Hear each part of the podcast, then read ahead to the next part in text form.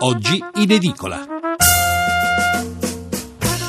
Buongiorno a tutti i nostri ascoltatori da Roberto Zampa. I principali quotidiani italiani oggi in edicola aprono quasi tutti con l'apertura del terrorista Salah Abdeslam alla possibile collaborazione con i magistrati belgi.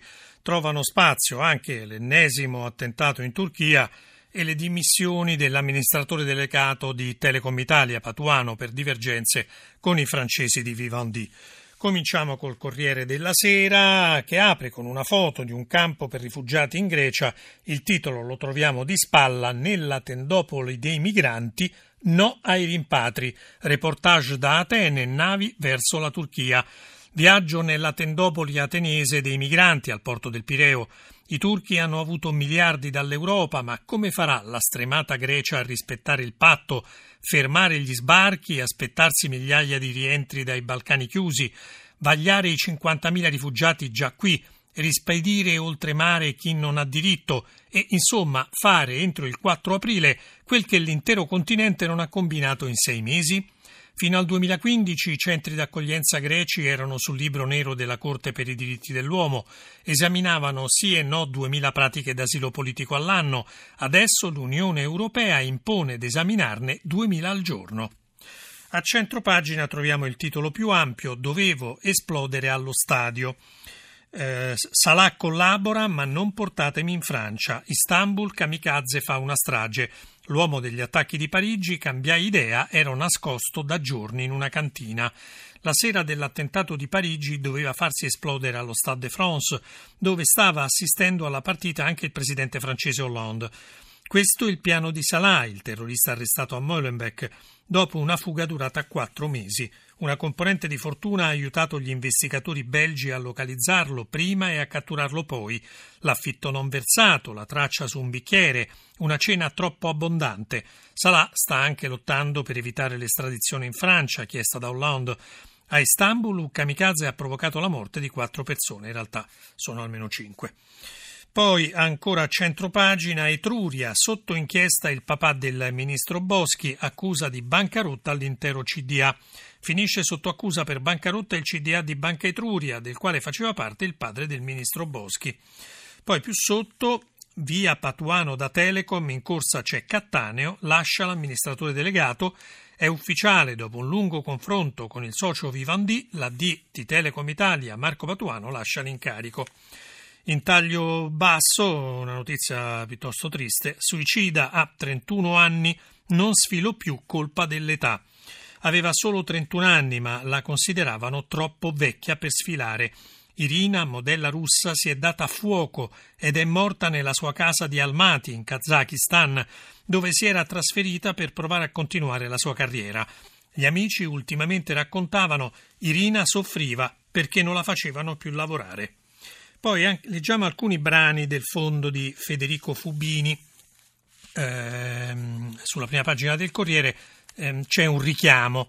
Quel segno meno in Italia. Prosegue l'articolo a pagina 6. Eh, scusate, a pagina 2 e 3. Allora. Da quando un secolo e mezzo fa l'Italia si è unificata, per due terzi del tempo le annate si sono infallibilmente chiuse con un saldo del segno, dello stesso segno. Erano emigrate dal paese più persone di quante non ne fossero arrivate da fuori. Dal 1861 oggi la popolazione è più che raddoppiata, quasi solo grazie alla sua fertilità. Ora però che le nascite sono ai livelli più bassi dall'unità d'Italia, la popolazione rischia di diminuire in modo sostanziale. Probabilmente l'anno scorso è stato uno dei cento della storia eh, unitaria durante i quali le donne e gli uomini partiti oltre confine sono risultati più numerosi rispetto ai nuovi immigrati arrivati fin qua. Era dall'inizio degli anni 70 che non succedeva. In realtà i dati dell'Istat smentiscono che le uscite del paese abbiano superato gli arrivi. Il saldo migratorio resta positivo. Ufficialmente, contanti, contando gli sbarcati di Lampedusa, l'anno scorso sono venute ad abitare in Italia 128.000 persone in più di quante non ne siano andate altrove. Resta un dubbio. I dati ufficiali dei paesi di destinazione dei migranti italiani raccontano una storia diversa. I deflussi potrebbero essere almeno due o tre volte più intensi di quanto non si creda. L'Istat non mente, solo che dispone di informazioni incomplete. Germania, Gran Bretagna e Svizzera sono le prime mete degli italiani che vanno all'estero e secondo l'Istat negli ultimi anni hanno assorbito circa un terzo dei nostri migranti. Sono anche i paesi con i dati di migliore qualità sugli eh, afflussi di italiani. E i numeri sugli immigrati italiani in mano alle amministrazioni di Berlino, Londra e Berna sono in media tre volte e mezzo più alti di quelli che registra l'Italia. Se tutti i migranti italiani si comportassero come quelli che vanno in Germania, in Svizzera e nel Regno Unito, l'anno scorso ne sarebbero usciti dal nostro paese 435.000, ben più dei 273.000 stranieri arrivati. Ciò significa che l'Italia già oggi sta perdendo forse anche 300.000 residenti all'anno. Se si conta anche il crollo della natalità rispetto ai decessi, sarebbe una perdita di circa lo 0,3% del prodotto interno lordo solo in consumi, in una sorta di spirale. La crisi spinge i lavoratori fuori dall'Italia, ma la loro uscita aggrava la crisi e ne spinge ancora altri verso la porta d'uscita. Non sono migranti con la valigia di cartone, la loro non è un'epopea di pane e cioccolato, e, e la si avverte appena come un rumore di fondo in un paese segnato dal dibattito sull'invasione straniera.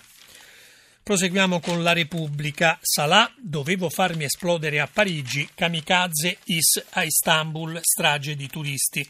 Abdeslam collabora con gli inquirenti, cambia idea all'ultimo minuto, rifiuto l'estradizione. Salah Abdeslam, il terrorista della strage di Parigi, arrestato venerdì a Bruxelles, parla con gli inquirenti belgi. Avrei dovuto farmi esplodere allo Stade de France, ma poi ho cambiato idea.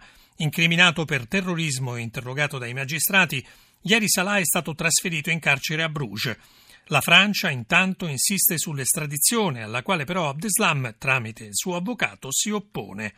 Intanto, a poche ore dal blitz di Bruxelles, lo Stato islamico torna, è tornato a colpire, questa volta Istanbul, nella via dello shopping, uccidendo almeno quattro stranieri. Più sotto le mani francesi su Telecom, scontro con Bolloré via Patuano. Terremoto in Telecom Italia, la D Marco Patuano lascia a causa delle frizioni con il colosso francese dei media, Vivendi, maggiore azionista di Telecom con il 24,9%.